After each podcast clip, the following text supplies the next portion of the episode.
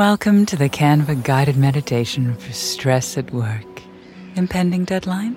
Generate Canva presentations in seconds. So fast. Brainstorm got too big? Summarize with AI in a click. Click, click.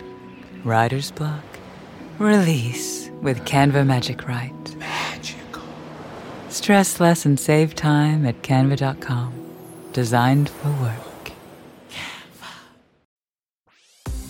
This episode is brought to you by ABC. Station 19 is back for its final and hottest season yet. Andy finally becomes captain, and she's going to give it her all to be the best leader the station has ever seen. Will she succeed? Get ready for fiery new romances and high adrenaline rescues. Watch the Station 19 season premiere tonight at a new time, 10, 9 central on ABC and stream on Hulu. I don't learn from my mistakes. That's one of the hallmarks of being Paula Poundstone. Mm-hmm. I do not learn from my mistakes.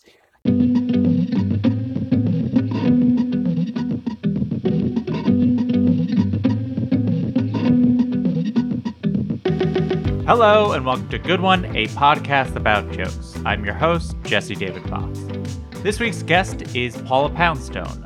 I first started trying to book Paula like about a year and a half ago after Moshe Kasher came on. He, he was promoting his crowd work album, and when he was talking about the people that inspired him, he kept on pointing to Paula Poundstone. And I had a vague memory of seeing this in her specials growing up, but after what Moshe said, I rewatched Paula's seminal 1990 HBO special, Cats, Cops, and Stuff, and wow, it, it really is like nothing I had seen before. It, like including specials that have come out since, including specials that are explicitly about crowd work.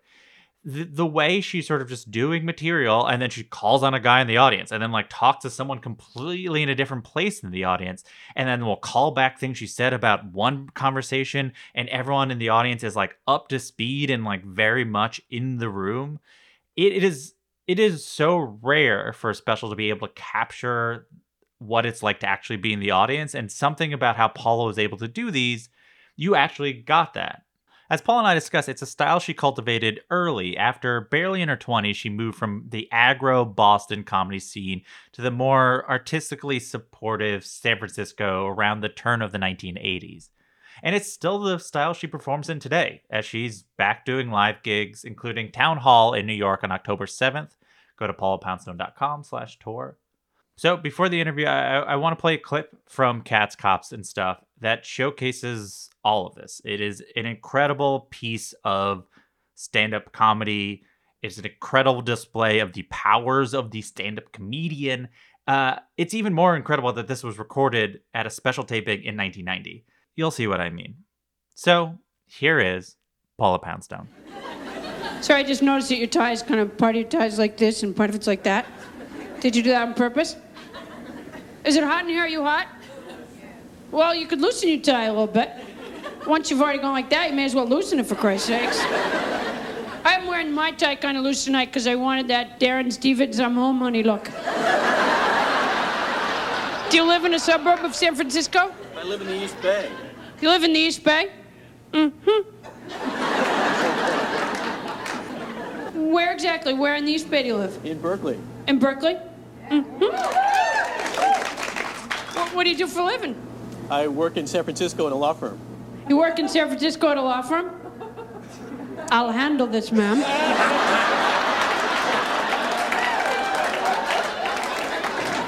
Have you had a bad lawyer experience? You could say that. You could say that? I mean, you could say that. I did say that.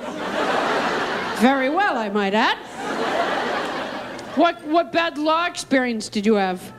Somebody didn't take care of a personal injury. Somebody didn't take care of a personal injury? What, what personal injury? Like you were at a grocery store and you slipped or something? Actually, it was my mother. It was your mother? Yeah. Your mother hurt you? and then you sued her? I didn't even realize you could do that. That's incredible. Like an idiot, I'd just been going to a shrink. I think.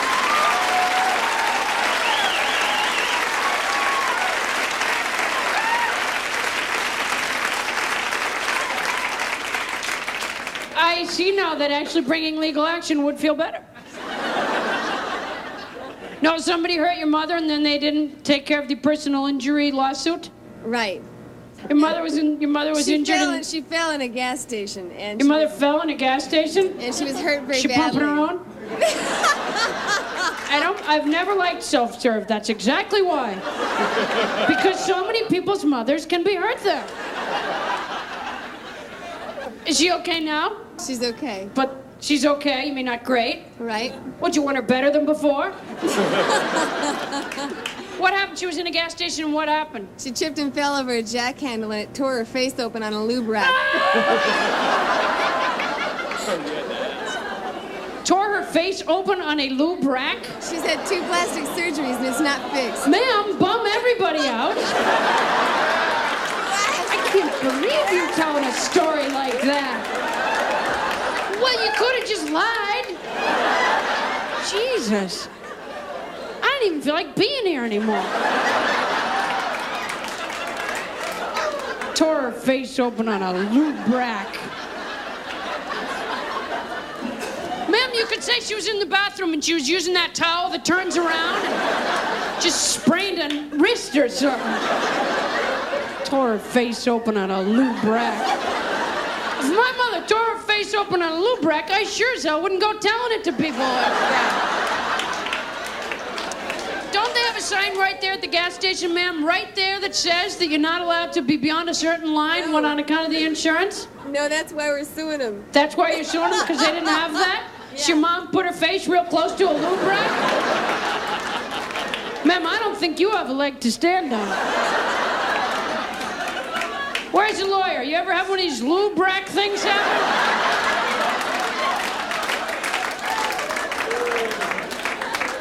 I'm not sure that many of us can relate to this story, ma'am. A lot of us have had uncles that tore their face open on a lube rack, but not so much your mom. Has you ever handle that kind of thing? Oh, I'm not an attorney.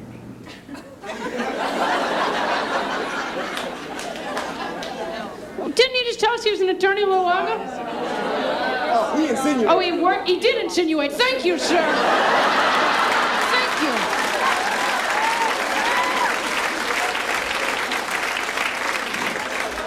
Your Honor, I believe the defendant insinuated.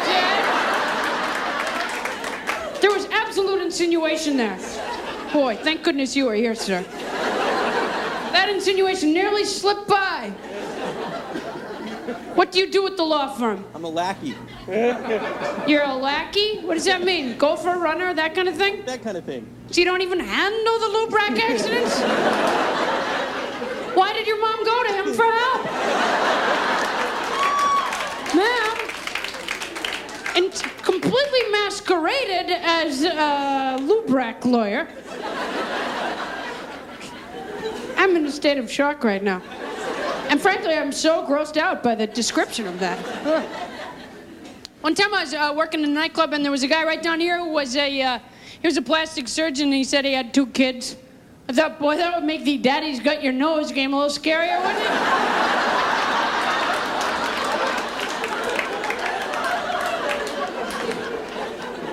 kind of makes that lube rack thing not seem scary at all, huh? I'm never even pumping my own gas again. I'm telling you, I'm not even sitting in the car when it goes to the car wash. You guys, let's get out of here right now. Let's, I don't know, all of us though, somewhere. 7 Eleven. Act like it's a complete coincidence they're just having a rush. We don't even know each other, we're just looking at some frozen foods. And one at a time, each go up and buy a Slim Jim. It would really screw up their inventory. Next week on like Friday night, big old truckload of Slim Jims will be coming in. We better get ready. They're in here last week.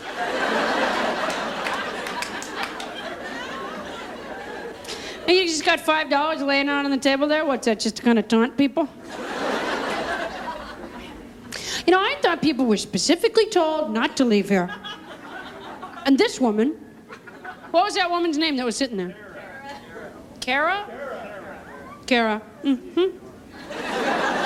Now, she probably wasn't even here when we talked about the lube rack accident, and now she won't know to be careful of that sort of thing.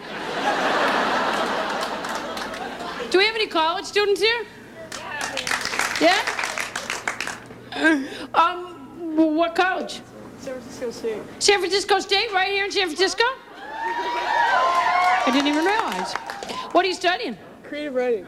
Do you, do you have any idea what you want to do? I, I want to be a comedian. You want to be a comedian? I want to write your jokes.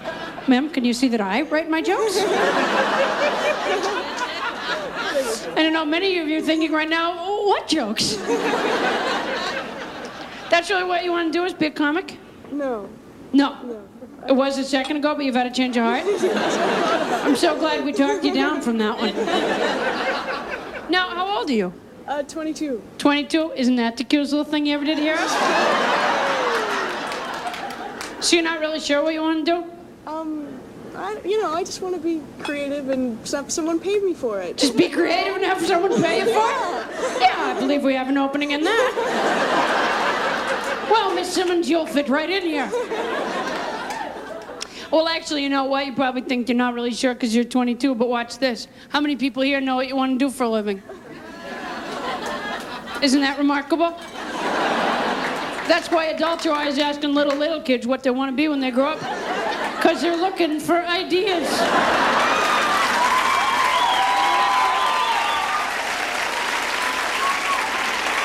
Oh, that's a fact. I don't know what I want to be. I really, I don't really know what I want to be. I, I, well,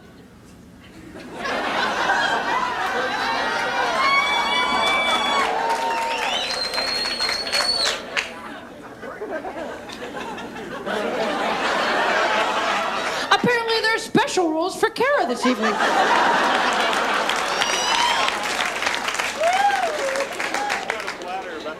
Uh, and uh, Kara, and I assume that your last name is Come and Go as you damn well please.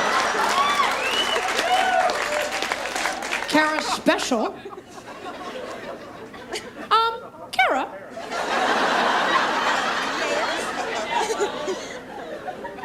When you're at a gas station, do you know what to be careful of?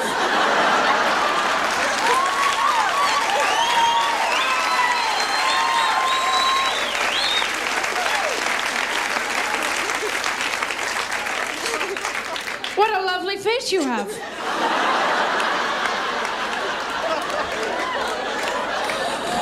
Nothing happens to it.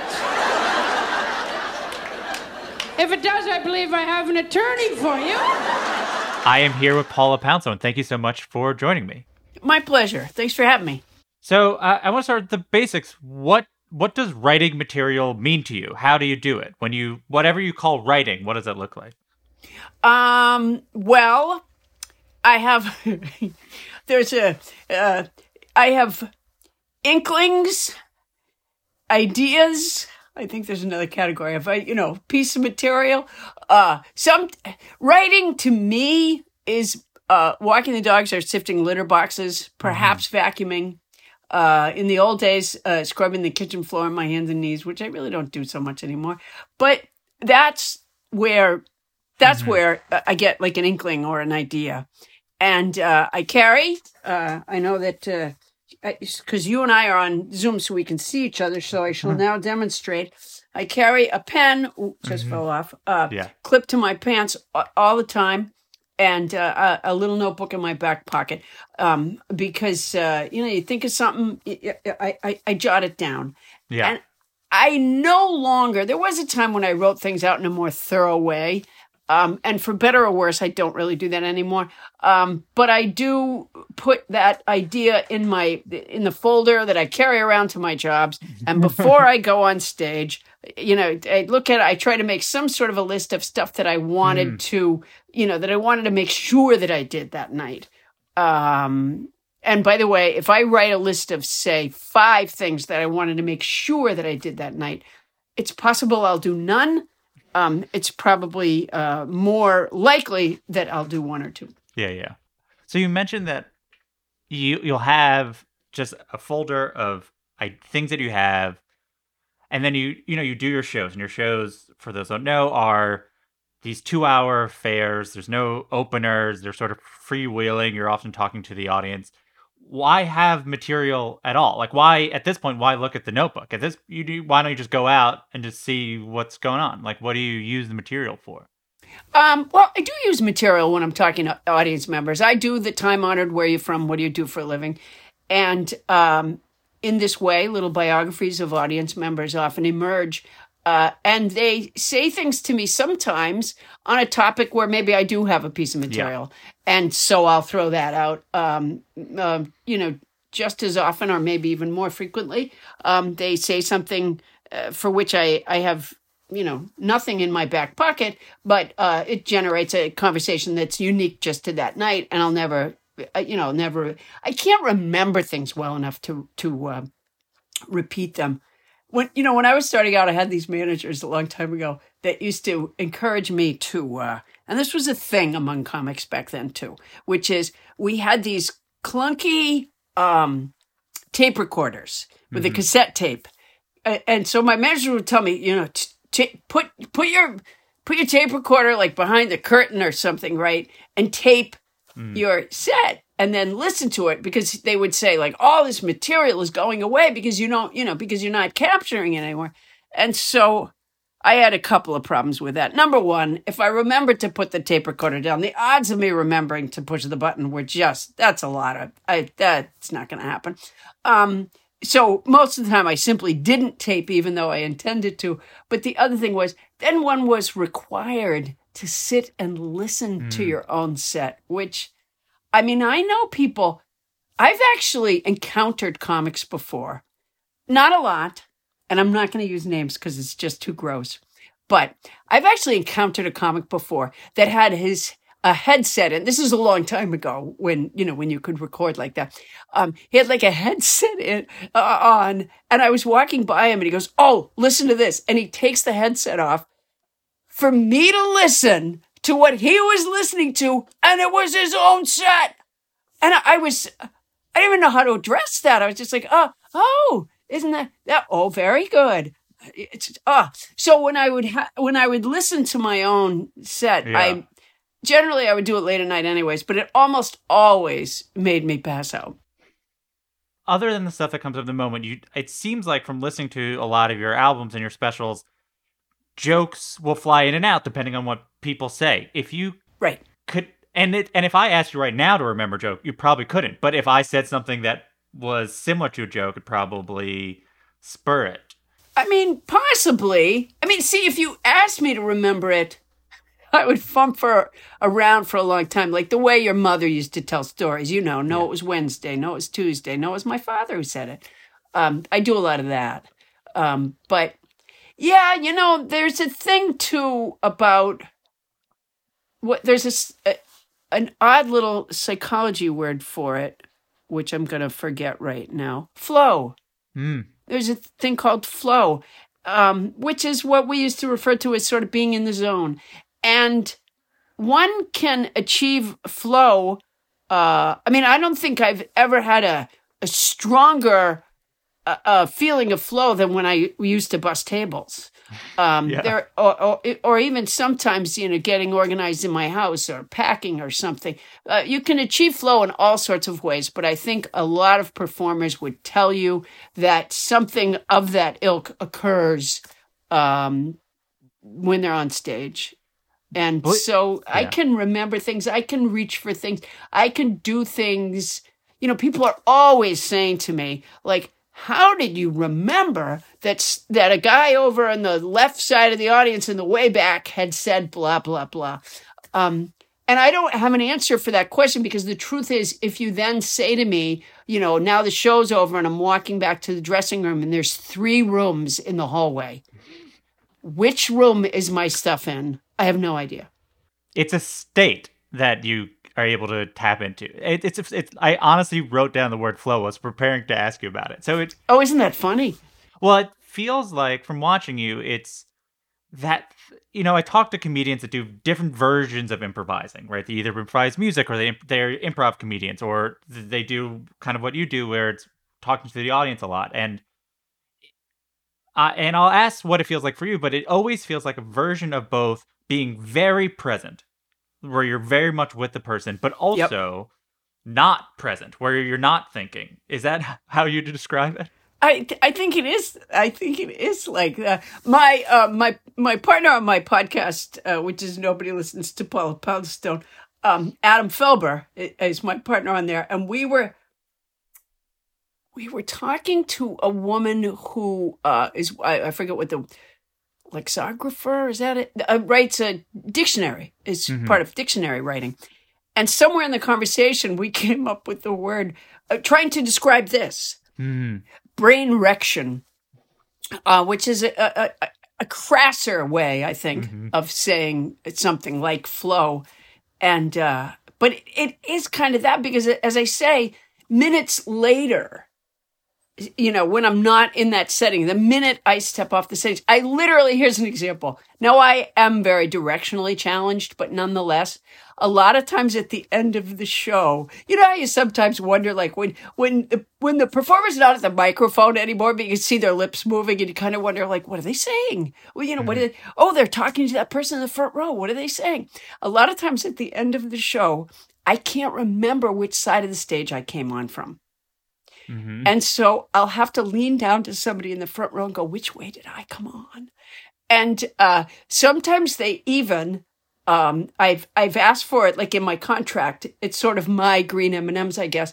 Um, I've actually asked for them to put a taped arrow on the way I came on because I just think it's such a sort of crestfalling way to end the show where I walk to one side of the stage and then it turns out there's like a wall there and I have to walk back to the other side. It just doesn't look good, I don't think. Um, and yet in those two hours, hour and a half, whatever, I, I, I can pull stuff out of my hat pretty good sometimes. Um, I want to talk to you more about your relationship to your audience, which I think is a very special thing, and and how you talk to your audience. It's really, it's the only relationship I have. That, that's specifically what I want to talk to you about. When I heard you say the word relationship, I was like, uh oh, uh oh. And the, oh, thank you. To the audience, don't worry. It's them. Thank you. So I want to back up a little bit and talk about sort of how your audience formed and how you found your people. And I want to start from the very beginning. You started in Boston, I believe, 1979. You were Yep. 19. So before you set out on a journey that you eventually landed in, in San Francisco, can you talk about what the crowds were like in Boston? What was it like for you there? How did you feel being a part of Boston, the Boston comedy scene when you were first started? Um, the crowds in Boston were, for the most part, in the beginning, they were the friends and supporters of a couple of the Boston comics, um, guys who had grown up in Cambridge.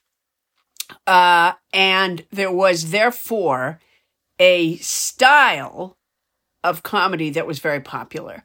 It was misogynistic. It was, you know, looking back, uh, uh, you know, the things that were said wouldn't go over now. And, uh, um, but it was raucous. It was drug and alcohol driven a lot of times. It was, it was kind of wild. Um, and a lot of comics working then that were that were just starting out and how these other guys had any experience at all i really don't know it's like trying to figure out you know who first drank from a cow's udder um i i don't I- I don't know where they the the handful of guys that were working in Boston when I started. I, I, don't know what their past experience had been that made them even that able. Yeah. Um, because they were, you know, they were very successful in that setting. Um, but anybody who wasn't that either died an ugly death, and I, I will say with one or two exceptions, either died an ugly death on stage or was influenced in that direction in order to stay afloat. And it's kind of the good news and the bad news. It's not the same there now, but those originally, you know, it was the dirty dozen, the guys who started out there. Um, and I and I think for a variety of reasons, um, I often died an ugly death. Uh, a- and some of it was because I wasn't really, uh, you know, a part of the crowd. Um, and some of it was because I wasn't very skilled. Yeah. Uh, and uh, and then you know when I when the uh, when the idea that there were clubs in other cities came to me, and, and I didn't even have any idea of that in the beginning. I thought it was just a Boston thing. Uh, when the idea that there were other places to go came to me, I thought, I gee, I wonder how I would do in a different setting. hmm And uh, and the answer is, you know, it was easier. Yeah. So you Pl- and so Plus, and you it- yeah. it's like moving away from your family, anyways, because it's just plain always easier to present yourself to the, the to another comedy community, another audience that hasn't seen you bomb. Yeah, yeah. So you you left Boston. It you it seemed like you were then like were testing out different cities in a little bit. Like you're going around. What were you looking for? Like what were you? You knew there had to be something different. Do you have a sense of what you're hoping to find? And then what did San Francisco represent when you found it? Um, I just wanted to see if I would be, if I it, just that idea that if I if I'm presenting myself in a place where no one's really seen how bad I suck, um, you know, will they will they view me differently? Will they you know will they? I just felt you know the the the baggage of the times that I had not done well was always sort of dragging behind me, like you know, like cans tied to a just married car. Um, and so I thought, you know, if I go someplace and they sort of they don't they they, they don't they never saw me really eat it, uh, will I? You know, how will I do? And the answer was very very well. Um, I mean, very is it maybe not very, but well. Uh, all right, I'm going to modify that Sure. well. And just as I suspected, um, because one of the things that was frustrating about Boston, and I, this has to be the case in in any in any city where someone's an open micer, or you know, uh, which is you know, it's not a science, and so there's going to be there's going to be people that are supported more than other people Yeah. and it's like uh, it's like trying to fit in in high school. You know it's it's uh it's cliquish. It just has to be. That's just Yeah. human nature. And so i just was never a part of the clique. And um and so i i just knew i wasn't going to get any traction there. So i went to other places. I went to uh took a greyhound bus around the country uh and up into canada. Um and it's funny i think uh I- I think for a lot of people, I think they had sort of the same idea that maybe, like, say in Toronto, for example, that, you know, the idea that there were comics in other places maybe surprised them too. Because when I, you know, when I came through and I said, well, you know, I'm from, you know, I'm from the, you know, Boston area and, uh, I- you know, just wanted to see if I could do a set, you know, and then I went on and did pretty good. Not, not great, but Mhm. pretty good. I think they were like, what's that? You know, where, how did that get in here? um, I, I, then I went to uh, when I ended up in San Francisco. Um, you know, just because that's where the bus stopped and I got off. Uh, and I, I did have a friend there. Um, and I went on stage at a at a place. It was my favorite club ever. It was called the Other Cafe in San Francisco on the corner of Carl and Cole Streets. It was only there for six years.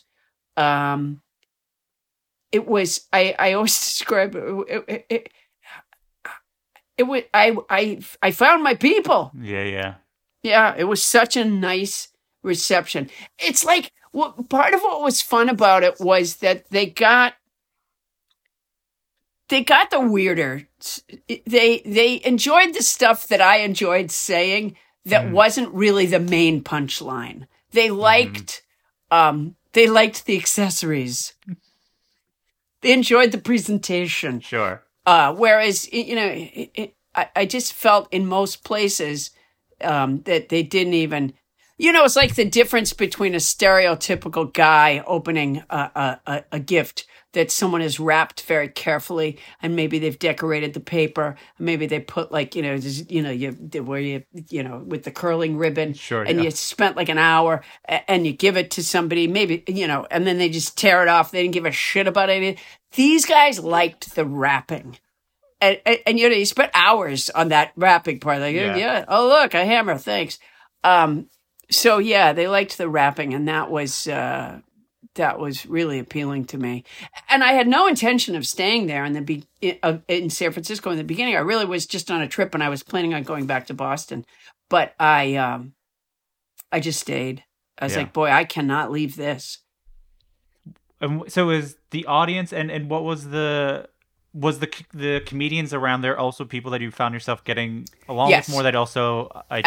Absolutely. Yeah. And there's probably a few reasons for that. One might have been that I had a, you know, a bit more confidence um, as a result of this, you know, sort of welcoming by this um, audience. But the other thing is, you know, who knows which comes first, the chicken or the egg, but the audience is there uh, had a, a, a, style of comedy that they also um, were attracted to in the same way that the audiences in Boston were attracted to a particular kind of comedy.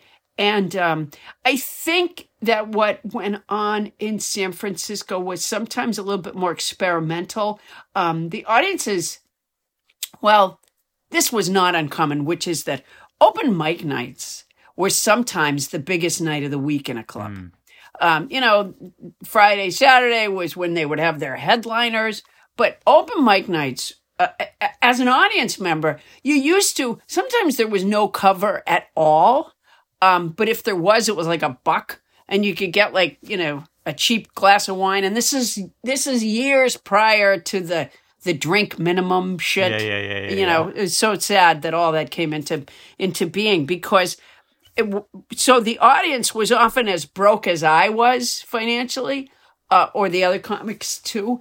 And what they seemed to enjoy in San Francisco was finding performers that they liked in these open mic nights, being well aware that the comic wasn't very polished. Yeah. What you know, and sort of just you know going with it, right, just just being a part of that person developing.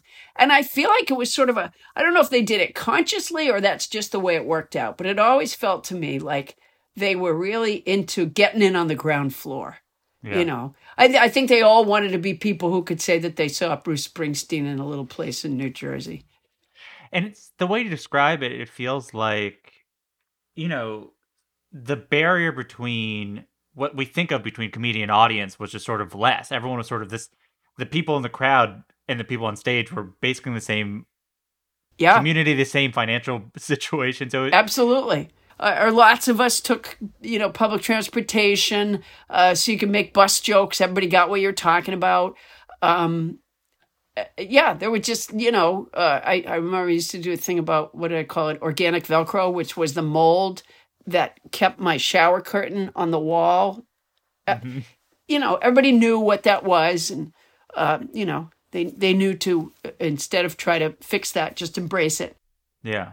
Did that facilitate the move to then talk to the audience as a major part of your act? you know, my favorite part of being on stage, which is just plain talking to the audience. Uh, there were two things that facilitated that. The first thing was when I started out in Boston, as in San Francisco, uh, open mic nights were hugely popular back then.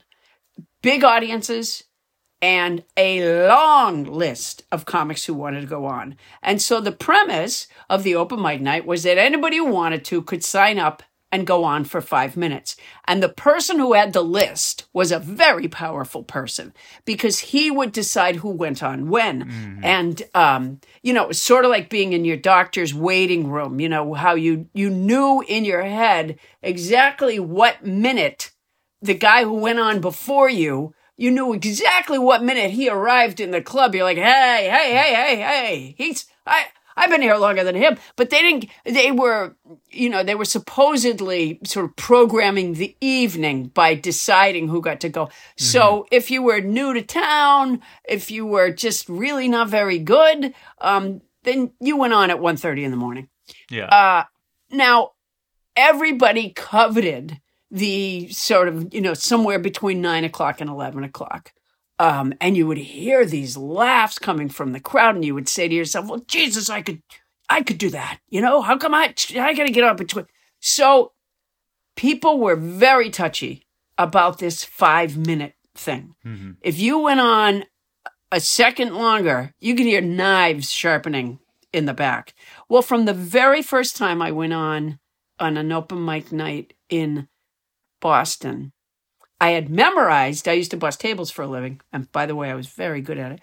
Um, and I I would spend the the you know the week before I did my open mic night, I had written, I had typed out my set on the back of um, the obsolete paper uh, placemats from the restaurant. Mm-hmm.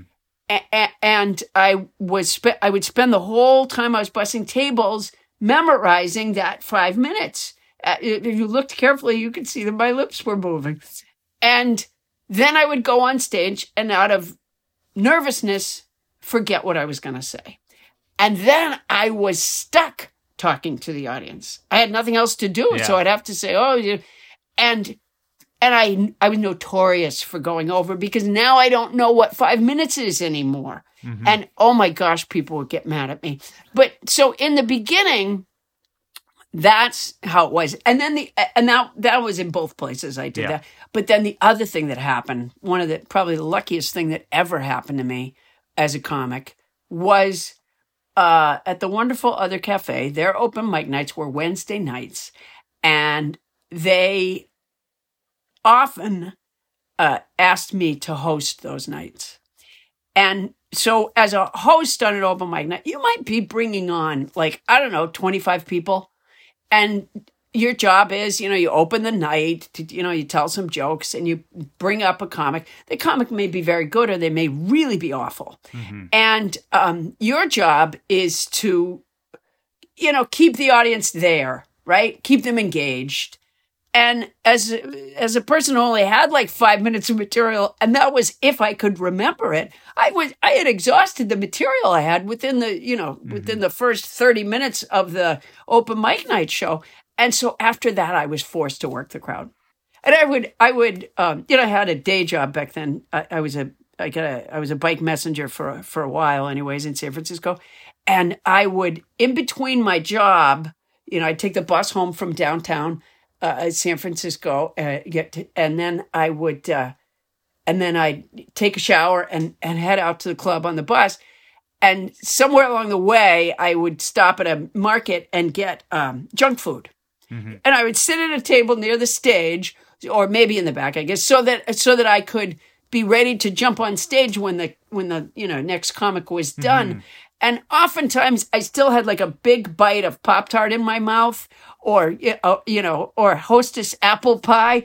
Um, and then sometimes I would read from the package of the Pop Tarts, uh, or I would offer everybody some. And so there was this sort of group feeling to what was happening. In fact, sometimes the comic would be off stage already, and the whole crowd would turn around and go, "Paula, say, oh, oh, sorry, oh, sorry, just eating this last bite of sugar wafer. Sorry." Yeah, and that's how the Pop Tart joke started. yes, is, that is that is exactly how that happened. so the it's one thing to do talk to the crowd when you're hosting an open mic night. It's another thing to be like, oh, I'm filming something. I'm gonna want to talk to the crowd. Like w- the idea of like, oh, I'm playing clubs. I'm want to talk to the crowd. Then I'm gonna talk to theaters. I'm gonna talk to the crowd. Like, what? Ha- were there was there pushback from the industry being like, well, you can't do crowd work. You're doing a special. The special should be you just doing your material. Like, how did Yes. you? What was that like? What was you being like? This is essential. What were those conversations like? Why was it important to you? It is the heart of what I do. And I used to have these very powerful management company. They they they were the managers of Robin Williams and David Letterman and Dick Cavett and the, the Martin Mull and Billy Crystal and uh, on and on. And stand up comedy used to be a big part of HBO. Yeah. And so a lot of those performers were a big part of early HBO. And uh, so my managers had a very strong relationship w- with HBO as a result.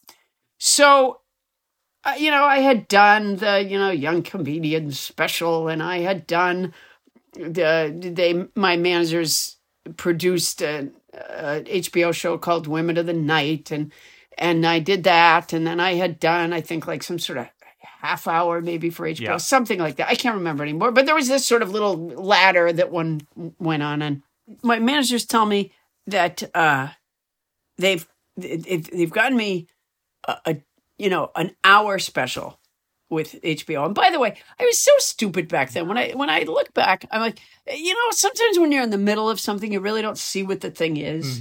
Um, you, you need to be, you know, up high from it to really recognize what it is. So uh, I, uh, I didn't. I didn't feel like I had the world by the tail by by any by any stretch, and yet looking back, I kind of did. Um, but anyway, so they tell me this. So it was great, terrific. Excited to do it. That's wonderful. Thank you. Um, and then they tell me that the HBO people say I can't talk to the audience. And it is only in the recent part of my life that I lay down any kind of a marker on anything. That I say, in the recent part of my life, I will say to somebody, well, no. Mm-hmm. I didn't used to. I didn't, I, I just didn't. I was afraid of everything. I just, so I didn't. But this, I said, well, wait a minute. I mean, I actually had, when I was in maybe the junior high, I was, I, I, I'm not like a horse person, but I was at a place where there were horses Sure. and there was a pony standing on my foot. And I did nothing about it. I just waited. I didn't tell anybody. I didn't say to somebody, hey, your pony is standing on my foot. I just stood there. hmm And I figured eventually the pony would move. And it did. And I survived. It was no big deal. But that's the kind of person that I mostly have been. So in this particular case, I said, wait a minute. This is the heart of what I do. Why would they hire me and then say, you can't Yeah. you can't do the thing that you do. It just doesn't make sense to me. So my managers, who you know, I don't think had ever had marching orders for me saying, you know, tell them I said, uh, but you know, they go back in and they, you, you know, they argue and they, you know, they, they, okay, all right. They said so when we did, it was filmed. Um, the HBO special Cats, Cops, and Stuff was filmed in San Francisco at uh, at uh, at a place called Bimbo's, and um, uh let's see we, there, there was a uh, we had a rehearsal um but i don't rehearse Yeah. material because it's the kiss of death um but the what the rehearsal co- was composed of is you know for the camera people you know where am i going to come out from that kind of logistical stuff but what we did rehearse was um and in fairness to hbo back then i have to say um it- miking people was a lot harder then than it is now. You know, now you, you know now you, you we wish we couldn't hear all the people that we hear. Wouldn't that be great?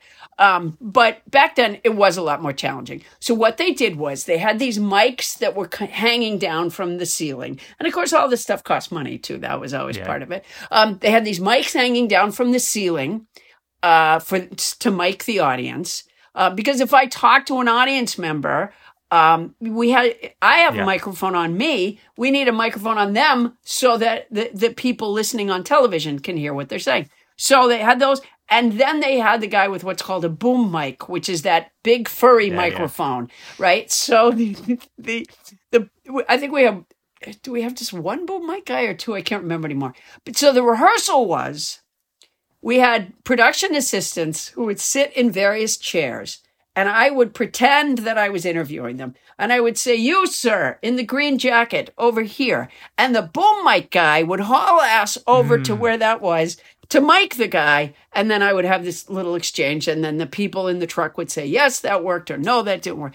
So that way, so this was a, it was a big deal to be allowed to talk to the audience. So, now I, it's the you know it's showtime i go on it, it seems like it's going okay i'm telling my little jokes uh, somebody somebody i guess somebody i started talking to somebody in the audience and same thing the boom guy runs over right and and and by the way, people like the director uh, and and the bigwigs, they sit out in uh, they call it the truck, but really Yeah. it's like a big RV that has all the um, all the equipment where they can switch to which camera, uh, which you know you've seen it in like Tootsie and shit, right? All the Yeah. you know all that big equipment. All right, so they're out there. They're not near me. They're out in this truck, and uh, so somebody, I'm talking to somebody in the audience, and they say they're a lawyer.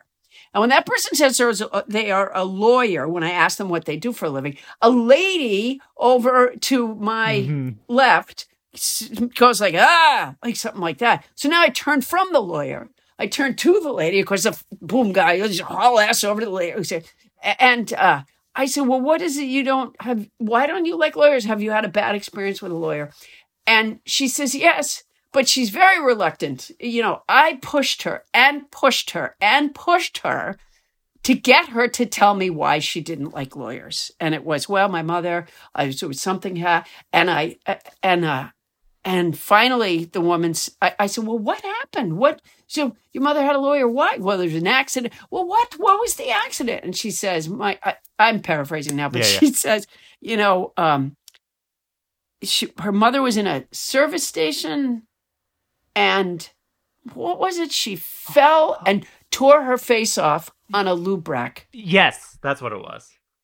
And I, my lube rack, that's the word I reaction, my reaction was totally genuine, which was ah, because it's such a horrible image. But the other thing is, in my head, I'm thinking, I made these people let me be able to talk to the audience, right? They put all this time and money. They didn't want to do it. I insisted for the first time in my life. I insisted on something and they must be in a rage right now because all I could see was just the whole show just tanking because such a horrible, sad image in a comedy show. Yeah. And so my reaction was just like, oh, and for some odd reason, uh, you know, it was, uh, it, it, it, it, it, it, it was lightning in a bottle. I, I mean, never in a million years, right?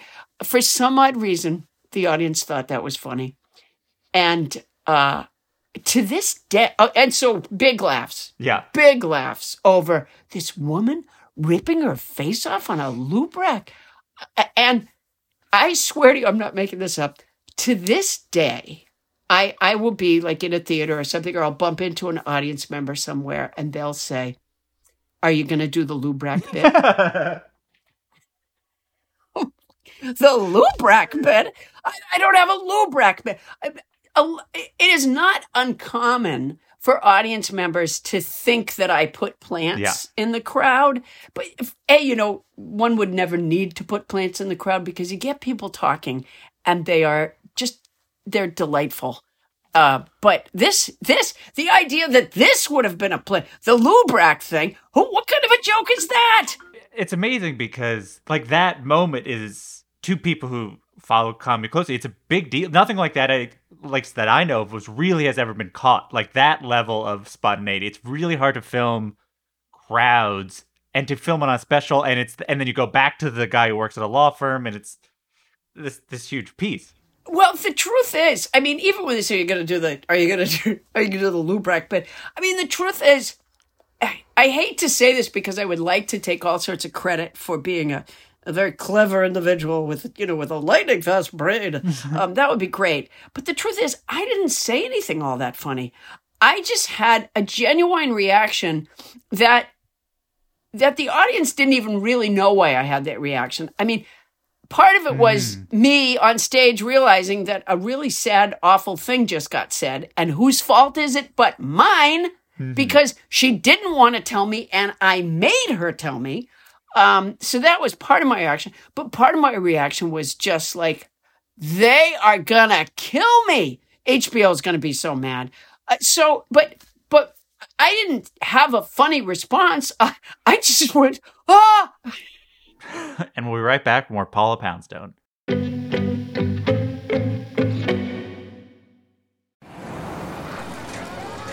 Fox Creative. This is advertiser content from Zelle. The recruiter said all I needed to do was send $500 to cover mandatory safety training, and the job was mine. In a world where financial crimes are more and more sophisticated, there's a team that's got your back. Yeehaw!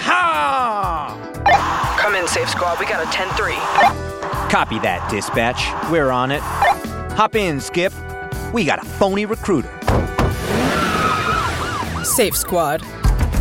The crime drama everyone is talking about. I know it's only my first day, but that sounds like a pretty cut and dry job scam. Strap in, rookie. These days, criminals can even make it look like it's your bank calling. But that's where we come in. My what? It's my savings account. Compromised? No, I won't hold. No, I didn't authorize a $12,000 withdrawal. That's my life savings. Why don't you come with me? I'll show you how to report to the FTC. What payment platform did you use? Let's contact them too. Don't miss the TV event of the season, Safe Squad. Hey, Ace. Yeah, kid. You're right. That was one hell of a first day. Learn how you can spot the signs of a scam so you don't have to call the Safe Squad by visiting www.vox.com slash safesquadhq. Remember, never send money online to people you don't already know and trust. Welcome to the Canva guided meditation for stress at work. Impending deadline? Generate Canva presentations in seconds. So fast. Brainstorm got too big? Summarize with AI in a click. Writer's block? Release with Canva Magic Write. Magical. Stress less and save time at canva.com. Designed for work.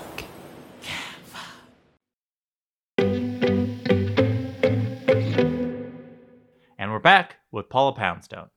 So, I've talked to comedians about it, which is part of the job of the comedian is to say funny things. But anyone could hypothetically say funny things with their friends, but it's creating an atmosphere where comedy can happen.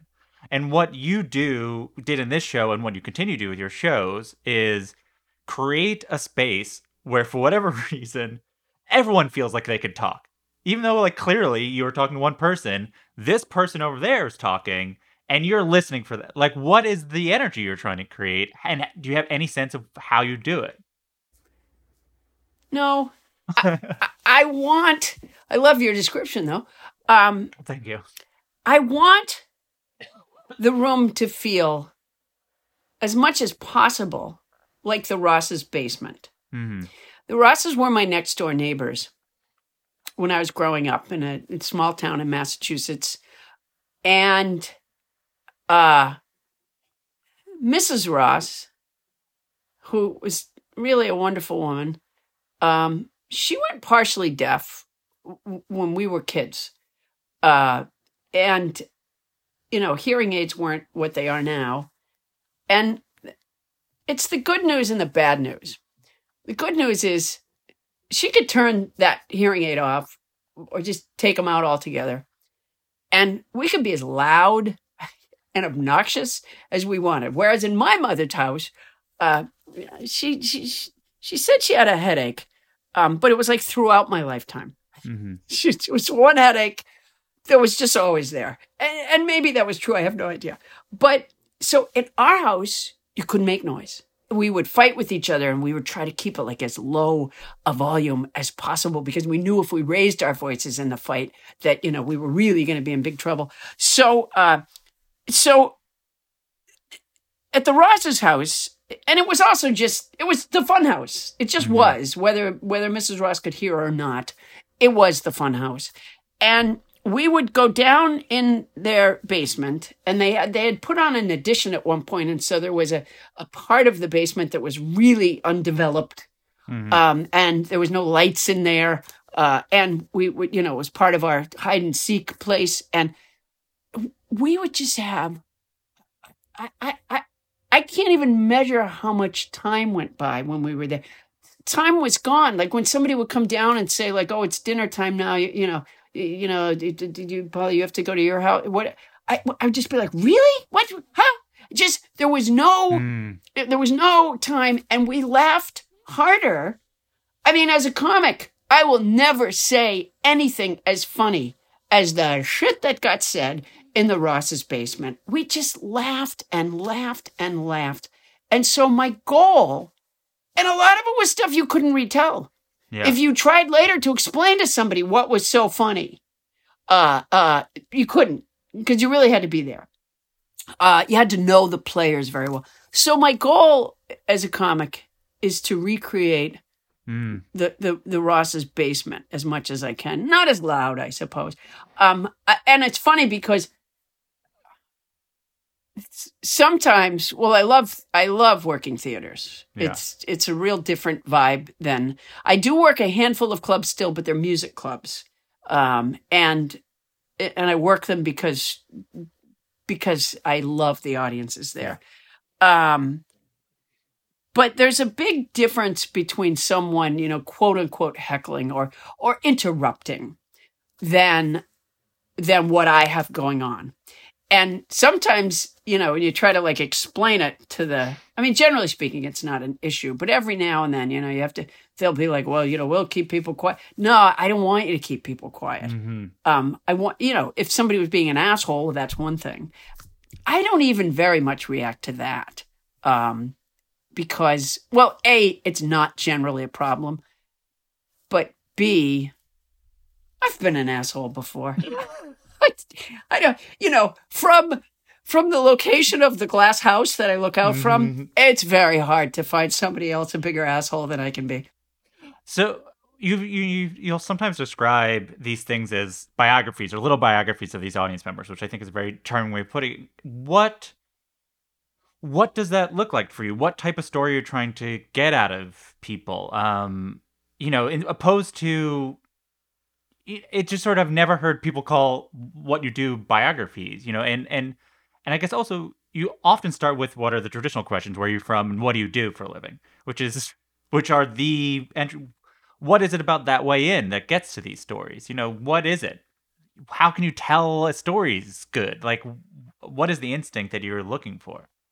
You know what I love about talking to you is that you seem to believe that I'm a lot more deliberative and clever than I actually am. And I'm very flattered by that. Sure. Um, I, I, I mean, where you're from, what do you do for a living is such an easy, you know, it's like a, it's, it's like a, it's, it's just such an easy way in. Mm. Who are you with tonight? That's, that's, sometimes I do that. Um, a couple times recently, I've made the mistake of saying, "Is this your wife?" Like, what a dumb shit I am. Uh, it's a stupid question. It's a stupid question. Yeah. It's just who are you with tonight, right? Then other, you know, it's like no, it's my date. And I'm like, oh, geez, now I'm like pushing them. Now they feel like, oh, should we be married? Like, oh Yeah, yeah. man, I say stuff that shouldn't. I and I don't learn. I don't learn from my mistakes. That's one of the hallmarks of being Paula Poundstone. Mhm. I do not learn from my mistakes.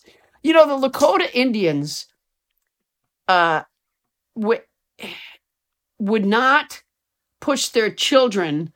You know, this is like in the tents and stuff. They would not push their children away from the fire because the feeling was, the belief was that the kids would get burnt, right? And then the kid wouldn't go near the fire anymore. It, it- was a lesson that taught itself. Um, if I had grown up a Lakota Indian back then, I would have been a, I would have been a charcoal briquette. I, I just don't learn from my mistakes because I made that. Is that your wife mistake?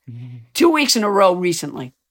Uh, but generally, these things are easy. Uh, they're just they're just easy Yeah. ways into into the conversation, and um, and it's funny the people that I tend to be attracted to. I mean, sometimes I don't always talk to front row people, although I do sometimes because it's easy to see. Yeah. Um, but I, I, you know, I, I talk to people way back in the crowd a lot of times. Um, but one of the things that does attract me to talk to someone is when they look like they just hate me. And a lot of times I, in my head, what I'm thinking, and I'm trying to do something else, and I'm thinking, but in my head, by God, I have that guy with his arms crossed uh, that hasn't cracked a smile in an hour. He is like everywhere I look, I can see that guy no matter what.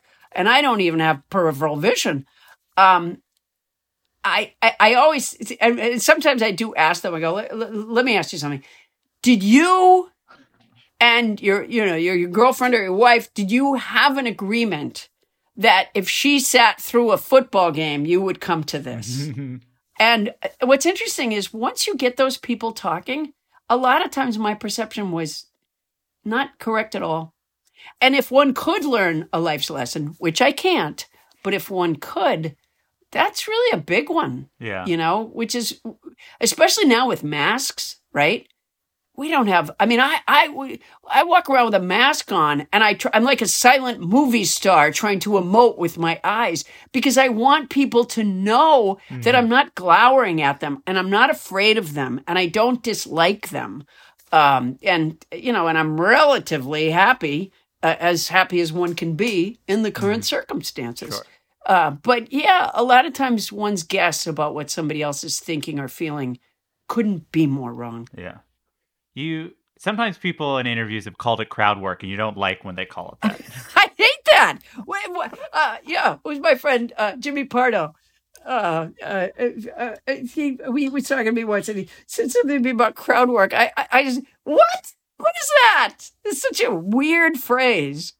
You Why? know what? What is it you don't like about it? I don't know. It just sounds so antiseptic somehow. It just sounds like you know. It sounds like something that you get a check for. Uh, I mean, a check like not a not a, a money exchange, but a check mark. Yeah, yeah. Uh, you know, well, they had excellent. You know, they were uh, they were uh, they had excellent crowd work, and their uh, you know their punchlines were effective. Uh, their crowd work was excellent. Uh, their uh, presentation was very fine. I, it just sounds gross to me. Yeah. I mean, that to me is like saying, um, I mean, I, I talk a lot, for better or worse. I talk a lot. I wish I didn't, but I do. And when I am I, I, I, in any situation I I talk to people. It's it's called a conversation. Yeah. Conversation. It's weird not to be able to say that word. Um, but so the idea that it's been like distilled to the phrase crowd work. So if you're walking down the street and you see your neighbor, is that neighbor work? Did you you say, "Hey, how you doing? Good to see." You know, so I saw my neighbor when I was taking out the uh, the the uh, the the cat waste in a yeah. in a plastic bag today, and uh, I just waved. I, I, I think I said hi, but I, I didn't sit around talking to him. I said, hi. Uh, it was neighbor work. I did some neighbor work. I, I, are these conversations? They're, you know, they are conversations. Are they conversations that you would have off? Are they conversations you have off stage? If you're on a plane, are you going to have a, oh, what do you do for a living? Like, are you a person who extends this, and and why so or why not? Um, I am not a big airplane talker. Uh, but I do occasionally talk to the person beside me.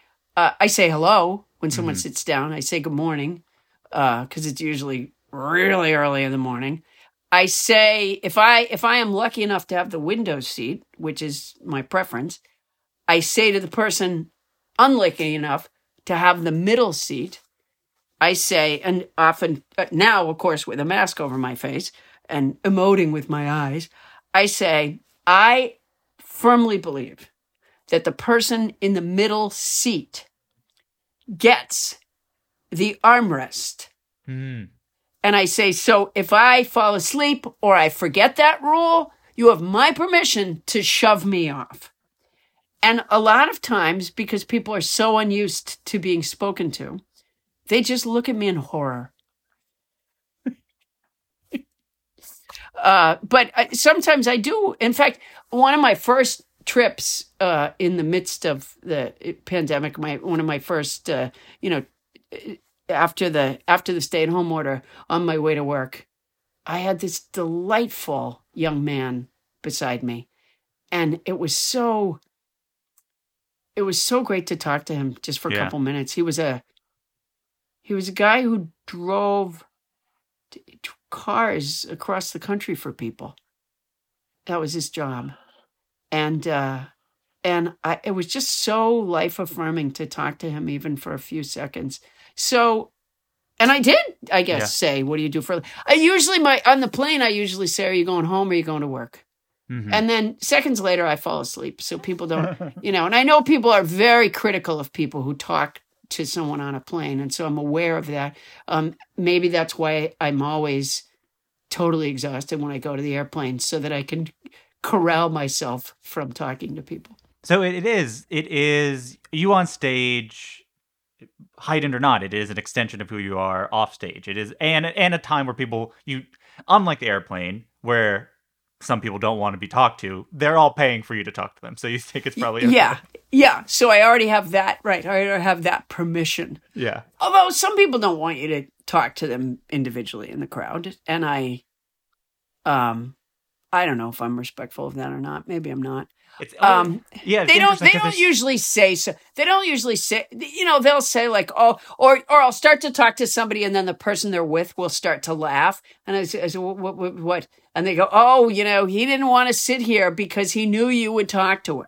You know, and and I just plow in at that point. Um, or when somebody says, "Oh, he wouldn't sit," somebody in the back I'm talking to, he wouldn't sit up front because he he thought you'd talk to him, and I go, "Yeah, it doesn't matter." Um, but Um, yeah, you have you have some amount of permission just by virtue of their being there.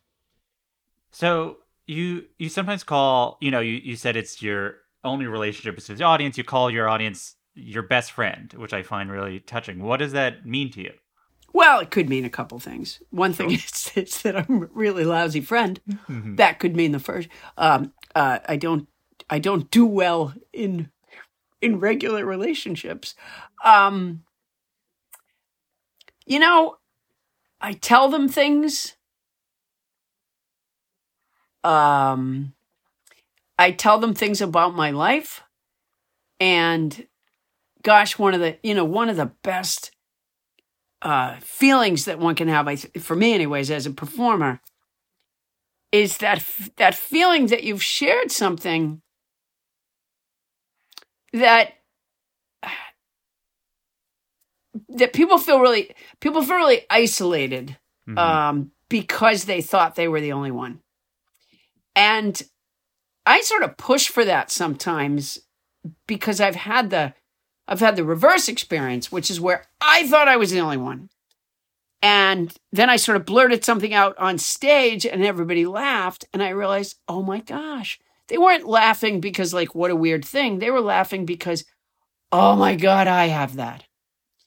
And so much of what goes unsaid uh, uh, uh, among all of us, you know, I was raised in a, as I said, a small town in Massachusetts. Um, and I always thought that the challenges that we were having in our house were entirely different. I mean, the Rosses were a bad example because they they really did.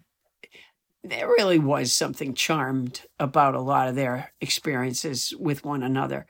Um, but you know, but I, I- just always thought that what was that what we were going through was somehow unique, and it wasn't stuff that you would tell other people because you felt like a big loser.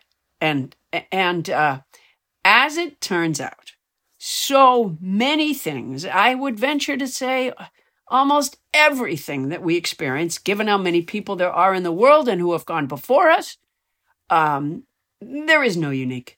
Yeah. You, you know, there, there, uh, there's nothing I can say about my life that somebody else, you know, oh yeah, you know, you know, raise your hand if you, oh yeah, I had that.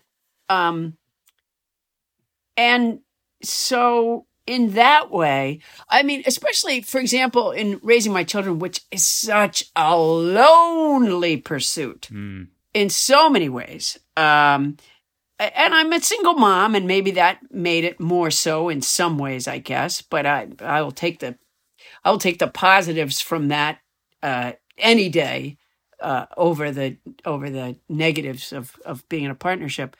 Um, but there were times where I just felt like, oh my gosh, this doesn't happen to anybody else. Yeah. And uh, and it turns out, no, really, it happens to tons of people. It's just regular. it's not particularly, you know, but when you're going through it, it does feel like a slog. Like, you know, like, uh, you know, everybody else's kid has their homework done. You, you know, it's, my kid, you know, my kid just regularly lies to me about what's, you know, and then they say to you, like the school says, I go, well, yeah, I really don't know what the homework is. And so it's hard for me to make sure he's doing it. Mhm. Well, it's on our website. Check the teacher's website. Okay, well, it's March and it still says something about back to school night on the teacher's website. I'm not sure she's updating it. Uh, y- you know, and it turns out, yeah, we weren't the only ones. Just feels like it. So that's part of the reason the audience Yeah. is my best friend. Plus, don't you want to have a great time with your best friend? Mhm. And I have a great time with the audience.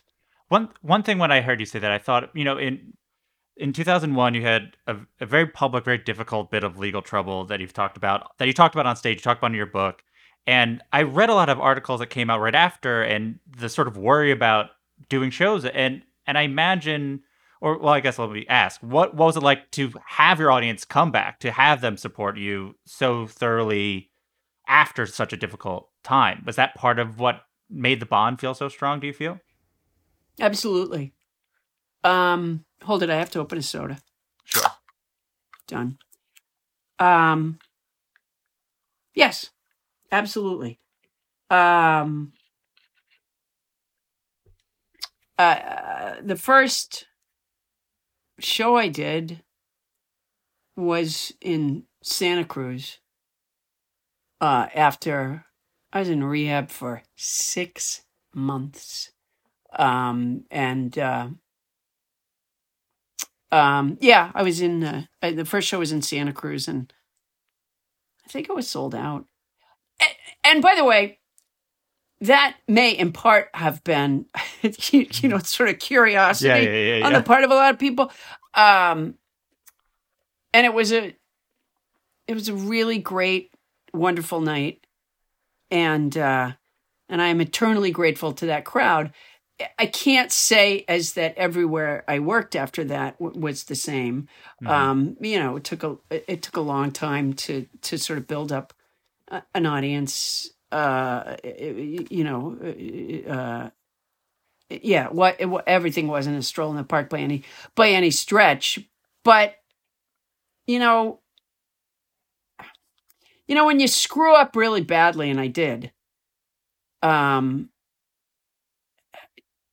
you know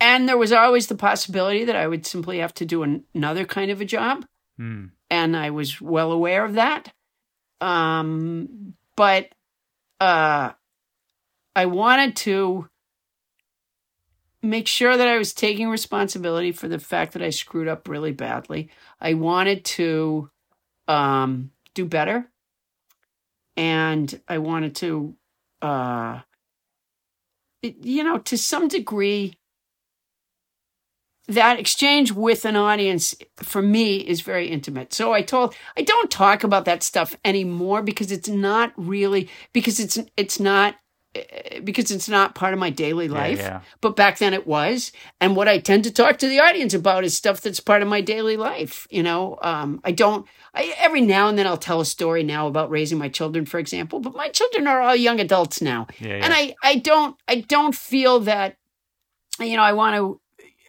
to, uh, what's the word? You know, keep their privacy. I don't want to tell stories about them as adults. Um, except for one. Uh, but uh, and so yeah, and so I don't. You know, every now and then I'll tell a story from like when they were little or something. Um, sometimes people tell me they miss the stories of them growing up, and I think that's because again those themes are so universal. Yeah. You know, one time when my son was little, he um, I I don't know, he just it just dawned on him one day that I might talk about him on stage, and uh, he asked me, and boy, I was just busted. And I said, Yeah, I do. And uh, I said, But here's the thing. For one thing, uh, is I I do exaggerate sometimes, although not that much. Um, and I said, But the other thing is, people wouldn't find it funny if it wasn't common to everybody, you know? So I go, it's, and it's really more about me struggling to parent than it is about, you know, you being a kid. By the way, the early Leave It to Beavers, um, which were the really, really good ones, the early Leave It to Beavers were about Ward parenting. Um, he used to do a monologue in the beginning of the show and then a little you know thing at the end a little another one at the end talking about parenting. They weren't it was a stupid name of a show leave it to beaver. They were never it was never about beaver. It was about ward and his attempts at parenting. Uh, so i'm trying to i have spent a lifetime trying to recreate leave it to beaver on stage. Yeah, seems like it. Um, considering how close you are to your audience, what was it like not being able to perform? And and now, and sort of as we come out of it, what's it like being back with them? Um, it's great to be back with them.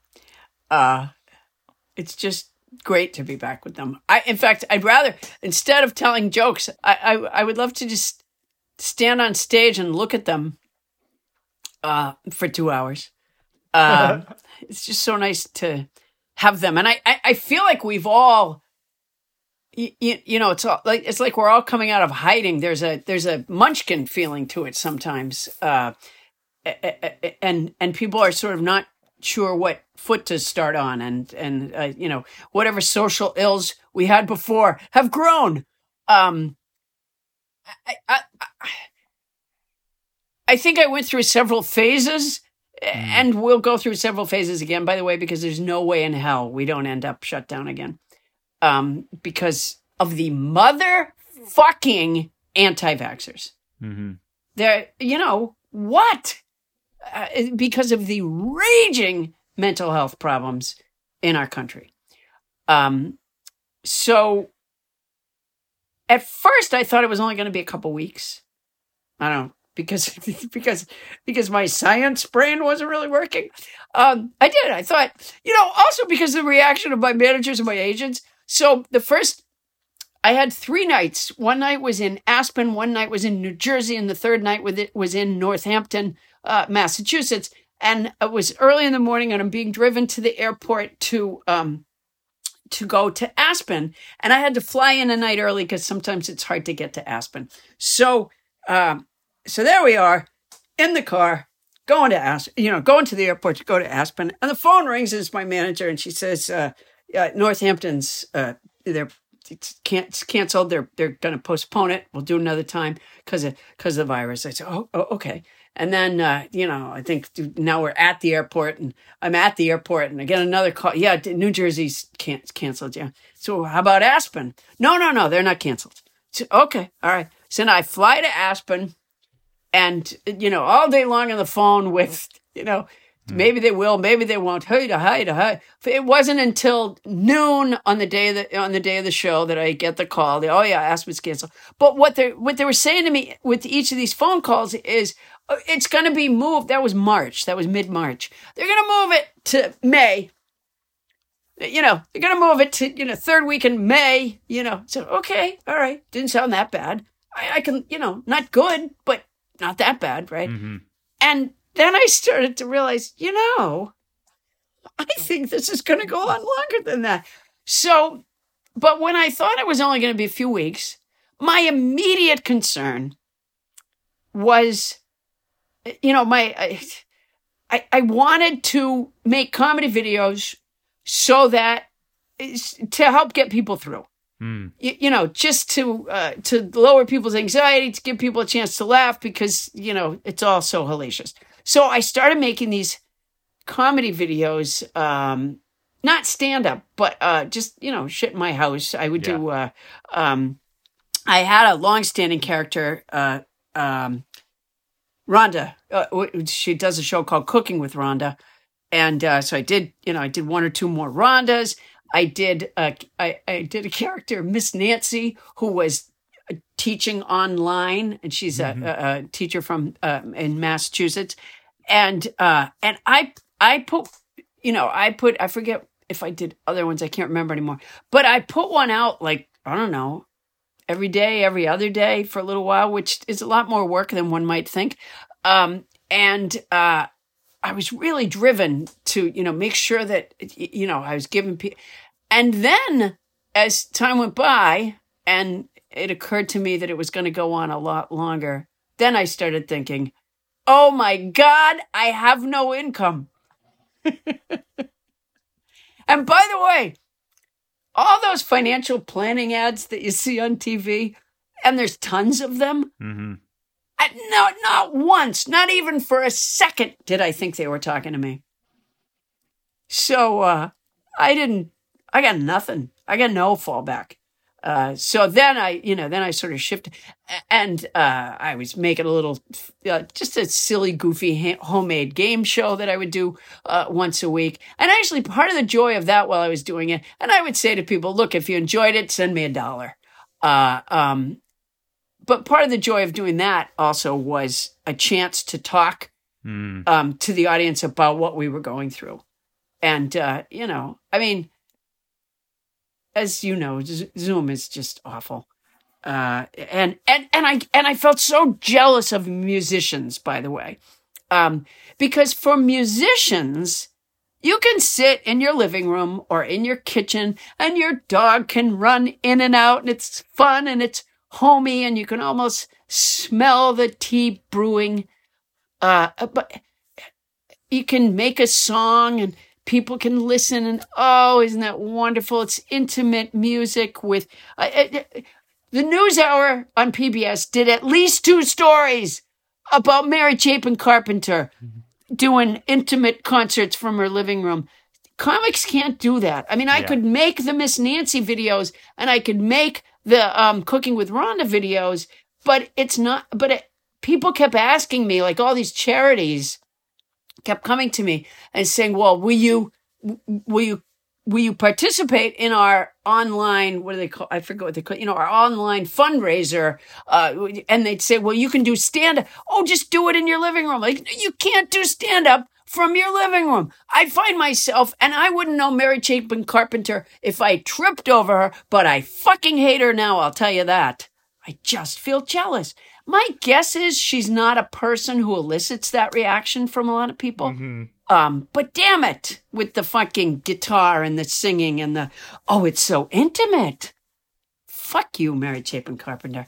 Well, it seems like for you, stand up is so defined by being able to interact with people. So the idea that you would just talk to a void is not doing stand up. Not really. I would argue that it isn't for anybody. I mean, you really do need that response. I mean, look, that's why television, you know, sitcoms use the stupid uh, laugh, Laugh track track. and shit. You know, I mean, when I was a kid, it never even occurred to me. Like when people, you know, when the the Flintstones had a laugh track, it never even occurred to me. well, I also thought Fred was real, but Yeah, yeah. like, you know, we are a little bit lemmingish when it comes to our responses, which, by the way, is why I mean I I very rarely go to the movie theater because I just I can't afford the time. Uh, Now I can't afford the money, but I certainly can't afford the time. Um, but I just have my fingers crossed that the movie theaters survive because that collective experience of watching something, whether it's uh, regardless of the, the the genre, whether it's you know comedy or adventure or you know uh, you know drama, that experience of watching it collectively is so entirely different from what you do watching something at home, and you know I think both both things uh, the, are great, uh, but watching something with an audience is such a wonderful experience, um, And- and it's good for the brain. I'm sure of it. And these shows, and so you've the shows you've done back, has it felt as like you seeing an old friend? Like you know, like what has it been? Has Yeah. it been good? Well, the, the various venues, the theaters that I've been in, have handled the um, the precautions differently. Mm-hmm. So I was just in this terrific theater in Livermore, California, and they were so lucky. One of their patrons uh, died at some point in the last year and a half, and and they left them I think their house. I think, and so they used the money to install a new ventilation system in the theater. And so these guys, I mean, that's not going to happen everywhere you go. Um, uh, although theater patrons, if you're not feeling well, you might want to might want to take out that old will and see what you can do for the rest of us. Um, so yeah, I mean, so they were just extremely, extremely lucky, and they they did their audience was masked, um, but they were also sitting beside each other, and uh, I haven't yet gotten a call that that you know that that, that, Mm-hmm. that anybody was exposed to. So I think good. Um, I have been in some venues, lots actually, come to think of it, where they are, you can sit with your group, maybe that you came with, or the couple that you came with, but they have people spaced out in the theater, which is a heavy lift for a performer. Eh, unless you're Mary Chapin Carpenter, in which case it doesn't matter. But um, usually, if I went to a theater uh, in uh, in the before time and it wasn't you know, wasn't as full as one would like it to be. And so people were just sort of naturally spaced out. Either, you know, someone would go on before me and say to the crowd, Hey, everybody, would you look, there's these mm. empty seats down front. Come on, everybody, come on. So that we, we have this collective energy. Yeah. And that's so much easier to play to. So now we're reversing that. And look, if it's the best we can do and it keeps people safe, uh, then I am all for it. Um, but it is a heavy lift as as a performer. You know, you just it's not it's not like waves of laughter coming over the. And then they do this other thing, which is um, a lot of people, and I think this will be with us forever now, which is they'll stream. So people can buy tickets to the theater show that they're now watching Yeah. you know, and there's a handful of audience members there, but they're now watching from their couch. Uh, and again, if it's the best we can do, then I'm all for it. But you know, very heavy lift for a, a for a comic. You know, like yeah, you know, come, it's- you know. So as because we tend to respond to how other people are responding. So now I'm watching streaming uh, from my. I don't even own a couch, but if I did, I'm watching streaming from a couch and you don't feel like the audience in the room is that responsive and so you're like well was that funny i can't tell um you know so uh but again this experience of being together this experience of being able to laugh um this experience of being able to share how we each handled what we've been through i think is invaluable and any way you can get to it safely is is worth doing.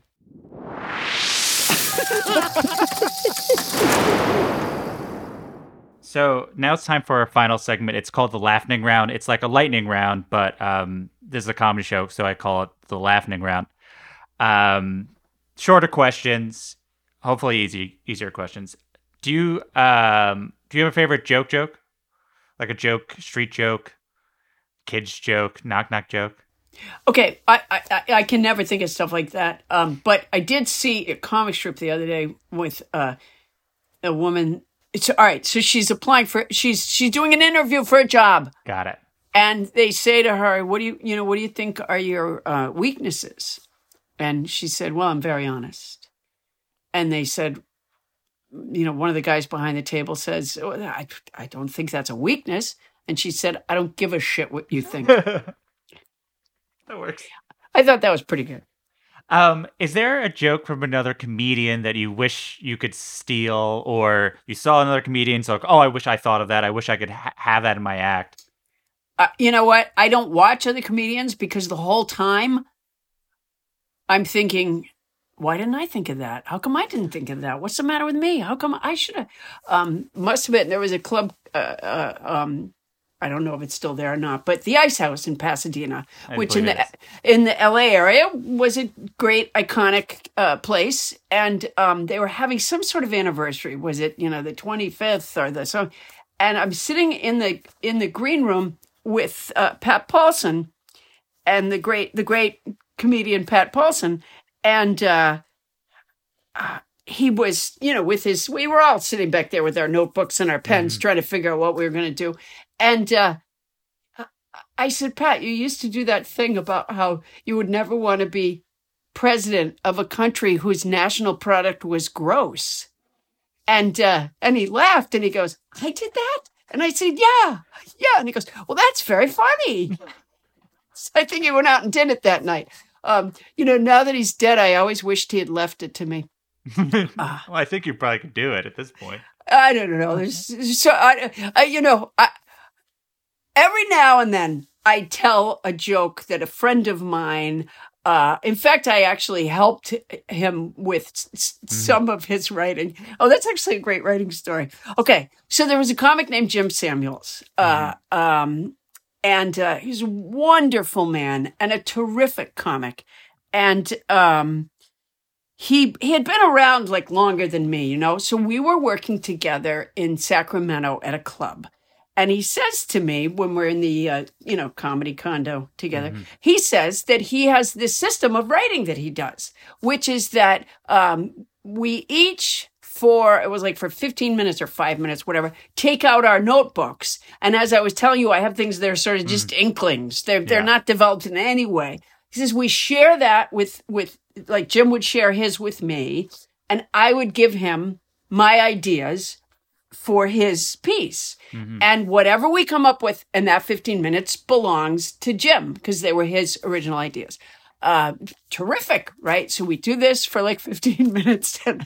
I remember he had a thing about borrowing somebody's car, like borrowing a friend's car. And they always say, oh, you have to jiggle the key. Or, you know, and so, so I was like, well, you could say like, oh, you have to hold the glove compartment door shut. You, you know, all the things when your friend's car doesn't work very well. So then he says, okay, you know, great, great, terrific.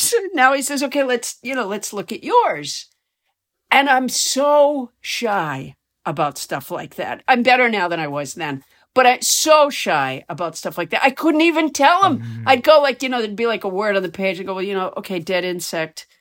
Um, I, I don't know. I, I just had a thought about what if somebody, you know, had an inset, Nothing. I don't know. Nothing. I, so uh, my 15 minutes went nowhere. Yeah, yeah. And Jim went off and did great with the stuff that I had helped him with. Anyways, occasionally I do leech a thing off him. He's long since deceased. Um, but I always say before I say it, this was my friend, the great Jim Samuels. That is great. How did your outfits, the, the especially of the old specials, your the way you dressed, I feel is truly a legendary look. When people draw comedian, one of the drawing is you like your clothes. How did you land on your that style, your sort of signature, sort of the the, the sort of big blazer, and you had the tie, but everything's all these different colors. How did you land on all of that? Um, well, I think it, there was an evolution. Um, uh, you know, on that HBO, no, on the Harvard special, I think I had this big blue pinstripe suit. Yeah. It was even one of the things I liked about that suit um, was that it had like foam inside it.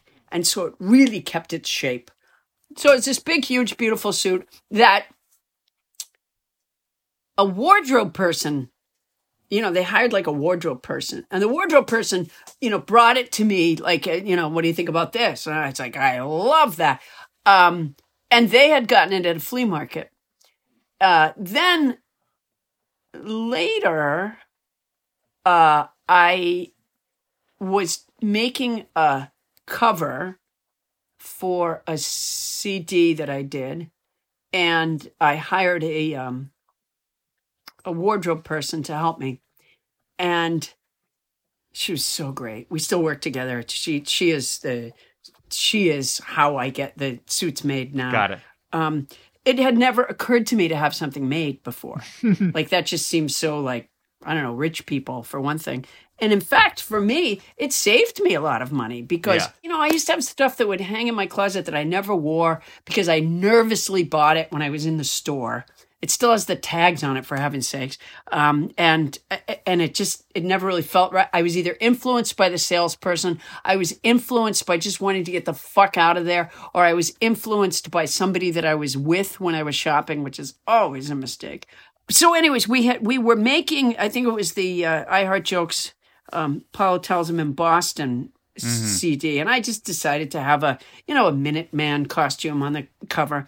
and um, but having had this, you know, history of the big blue suit, I said to this wardrobe person, I said, you know, I think that I would like to wear like a zoot suit. And so she said, "Oh, you know what?" So she gets me. She gets through this. We were at a costume house, Yeah, yeah. um, Western, I think it was, which is just huge. I got lost in the hat section once. Um, so she said, "Okay, you know." So she gets me this zoot suit to try on, and it was like huge. It was big and boxy. I looked like a less debonair wolf from Tex Avery. Uh, it, it was just like, and I was like, no, no, no. And she said, well, you know, you could. She just sort of explained to me that we could change things on it and make it work Yeah. for me. And so she did. So she she ended up. I mean, she wasn't the tailor, but she was the person who you know pinned and made adjustments and shit. And we um, and then we would go fabric shopping together. Uh, because that I had to be a part of because no one would choose the shit that I choose. What is it Um, about a patterned large suit that screams, I'm on stage, dude, dude my It's thing"? like my uniform. It's so easy now. You know, I used to, you know, I used to stand in front of my closet and labor over, you know, in the old days when I first started, well, very early on when I started, I went, I went through a very long phase of wearing, um, jeans and cowboy boots on stage. And it was fun. And I had like a dozen different colors of cowboy boots at one point. Um, and I, and I, I loved that. Uh, but because I was in a club for five nights in a row, I also felt the need to wear a different outfit every. I was lugging around a suitcase with like fucking five pairs of uh, of cowboy boots in, and now I pick one suit. I go out with that one suit. I might wear that suit for the whole goddamn year. I just one suit. Every now and then I'll hear from my agent, like you know, I'll be go to do a television show or something, and they'll say, "Could she change the suit she's wearing?" I, I, I I don't know. I like it that it's. I like it that it feels like a uniform yeah. because you know, and people ask me questions about this all the time, and I think they ask a lot of comics this question, which is, what about when you're not in the mood? You know, what? How do you go be funny? How do you go? You know, nightly when you got all sorts of shit going on. Um, and I think having this sort of uniform, Mm. because you're absolutely right. Sometimes you are not in the mood. Um, but I have a certain ritual, th- including including putting my folder in my blue Nashville library bag that I carry, including including putting on my lipstick, including you know, but putting on this uniform. And so by the time I hit the stage, I'm not thinking about all those Yeah. other things. I'm just there. I do my job. I, I'm lucky enough to have a job that I love uh, that's joyous, that no matter what bad mood I was in before I hit the stage, it is eliminated literally the second I get there. Yeah, it's like a, it's somewhere between like a costume, like you're about to play Paula Poundstone on stage, time to put on Paula Poundstone's, and like a superhero's like uniform of like, you know, Clark Kent doesn't feel like Superman until he dresses like Superman. Where's my super suit? exactly. it's my very bad Samuel Jackson impression. Um, do you have a, a short story of an experience with a legendary comedian, living or dead, that you'd like to share? She's not a stand up comedian. So that's fine. So, a thousand years ago, when they used to do that show called Evening at the Improv, I had done it once. And by the way, just as, a, as an aside, those nights hanging out at the Hollywood Improv, and, and those were my, you know, some, some drinking years.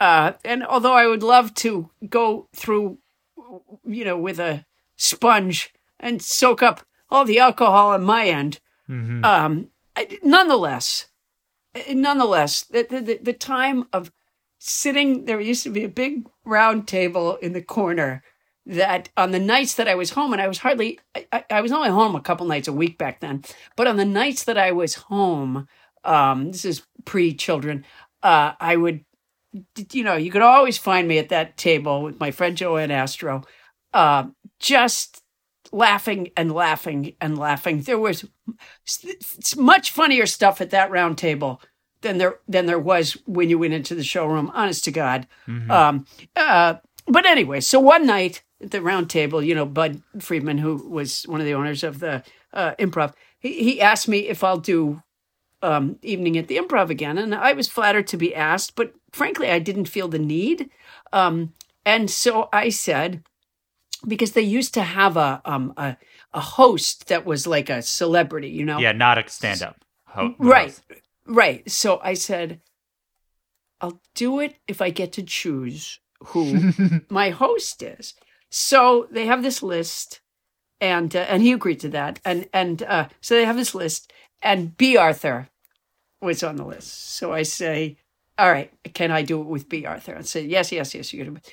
So they took what was at that time like an unused section of that building uh, at the at the improv, and they made it into like a dressing room because we didn't have a dressing room at the improv, um, and we don't have lockers either for people who watch that movie Punchline.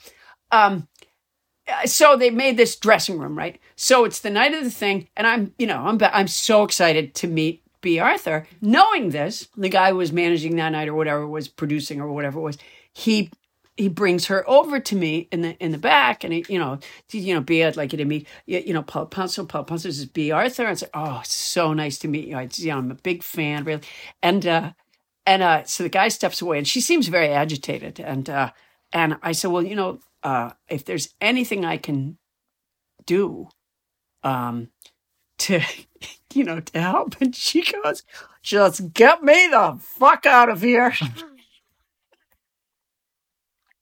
it was so it was so Bea Arthur. Yeah, It was so like if you boiled her down and you just had like the essence of Bea Arthur.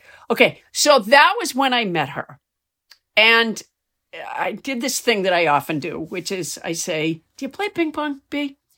And uh I think she would say, like, you know, I've played before, but I don't really play. So well, I have these ping pong parties in my backyard. And we would uh, you know, love to have you. So somewhere I get her mailing address, and um, I, I, I in the day I had like five or six ping pong parties where we choose uh, uh, doubles partners from out of a hat. Uh, no one plays very well. That's part of what's fun about it. And uh, it's just a night of you know pizza and candy and ping pong and really really fun.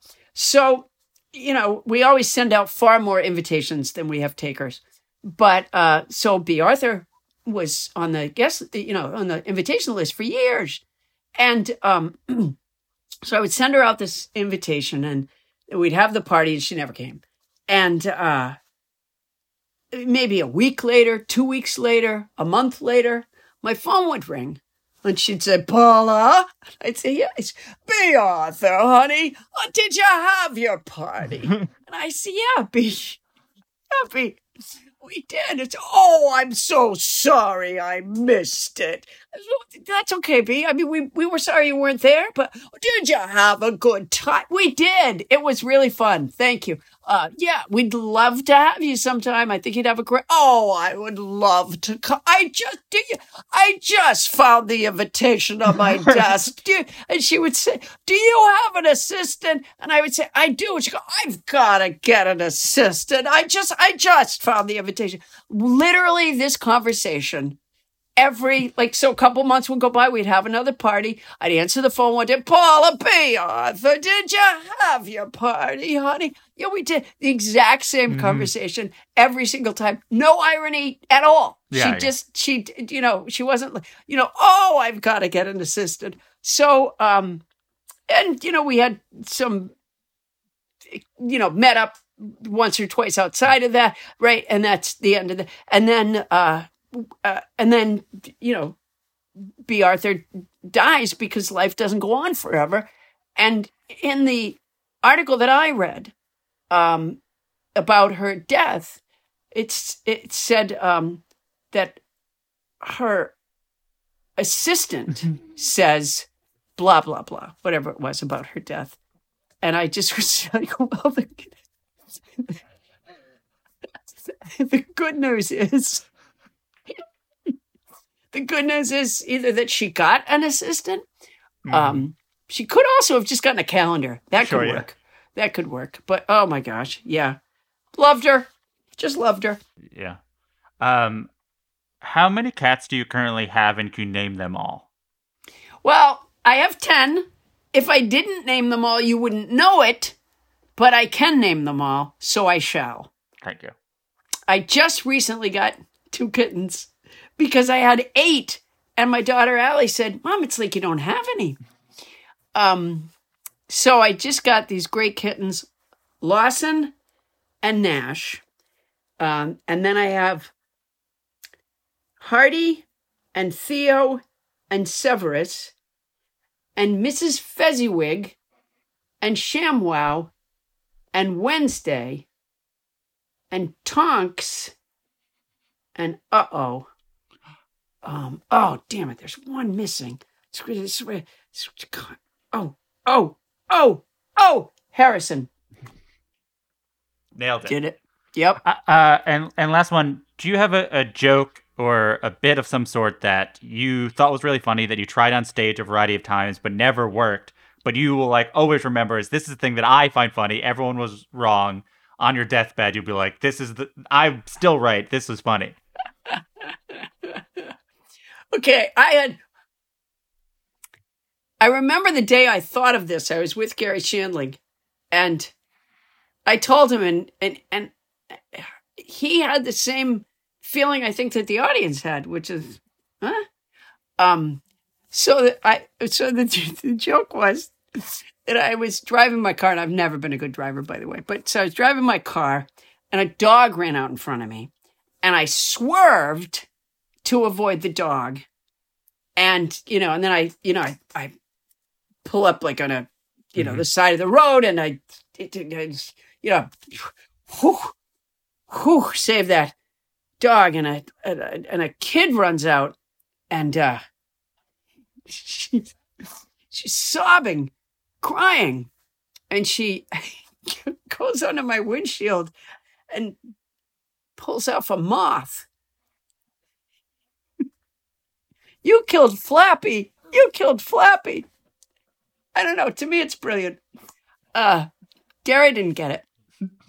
And I think the handful of times I bothered trying it on stage, uh, it was a little too sophisticated Yeah, for that's the what it crowds. was. Yeah, yeah.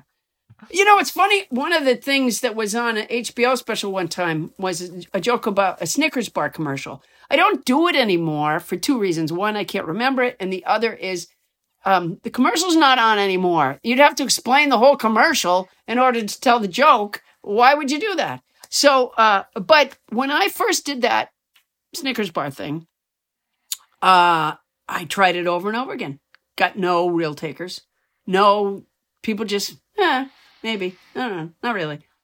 And for some odd reason, I remained committed to it. Hmm. And therefore, it was in this HBO special.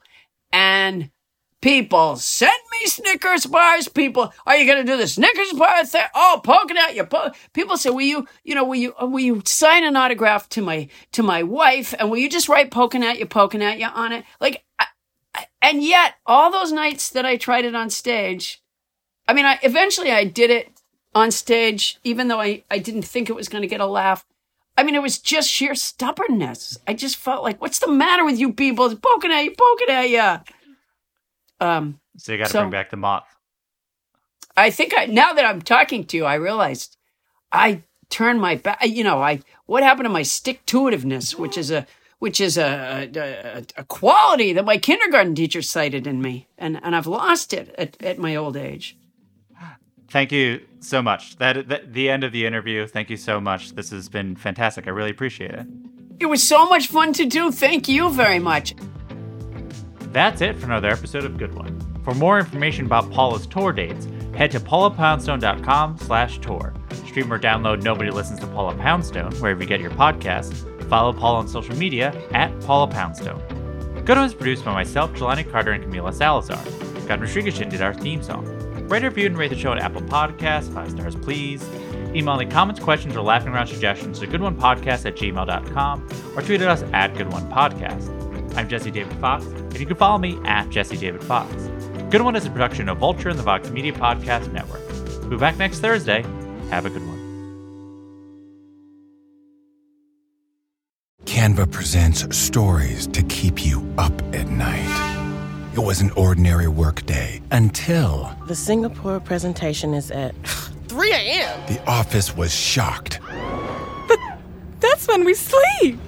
Maya made it less scary with Canva. I'll just record my presentation so Singapore can watch it anytime. Record and present anytime with Canva presentations at canva.com. Designed for work.